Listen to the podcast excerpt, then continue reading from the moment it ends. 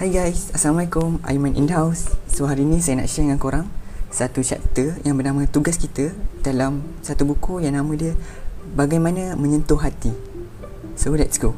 Jadi dalam kita nak bagi arahan Ataupun tahu je Tentang tugas dakwah ni Kita boleh umpamakan Macam mana benda ni Seperti Pencawang elektrik Yang ada kat setiap tempat yang mana pencawang ni dia pegang satu tenaga elektrik yang sangat besar. Jadi kat setiap pencawang akan ada pekerja-pekerja yang akan set upkan kabel, tiang, wire dan sebagainya untuk connectkan pencawang ni dengan tempat-tempat yang memerlukan tenaga elektrik macam rumah, sekolah, kilang-kilang dan sebagainya. Jadi cuba kita bayangkan kalau kita putuskan connection elektrik ni dia akan menyebabkan tempat-tempat yang tadi dapat elektrik jadi gelap gelita sebab tak dapat elektrik. Sedangkan dekat pencawang tadi tu still ada banyak sangat tenaga elektrik. Tapi kita tak dapat manfaatkan sebab kita dah potong, kita dah putuskan connection tadi.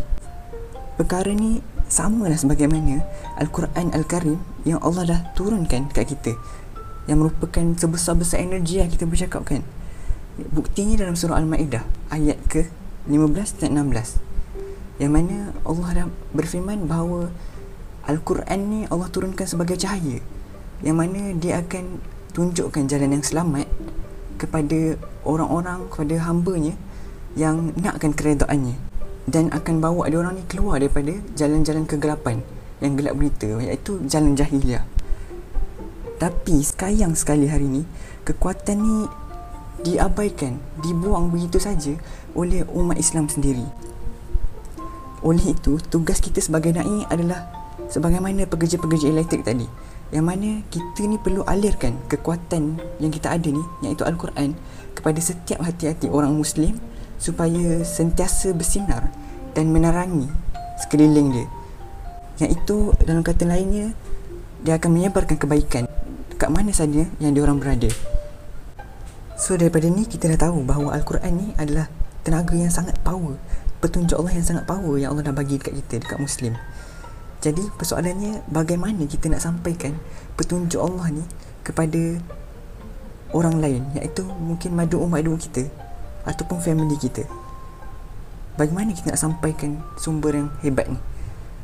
So first kali kita perlu ingat bahawa kita ni adalah seorang da'i dan kita ni bukanlah seorang ulama ataupun fukaha jadi bila kita nak bagi hadiah dekat orang lain kita mesti brainstorm. Kita kena fikir betul-betul apa yang kita nak bagi kat orang dan bagaimana kita nak sampaikan kat orang.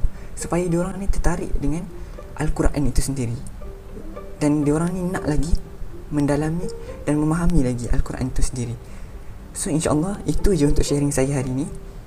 So stay tune guys. Jangan lupa share dekat kawan-kawan korang yang lain.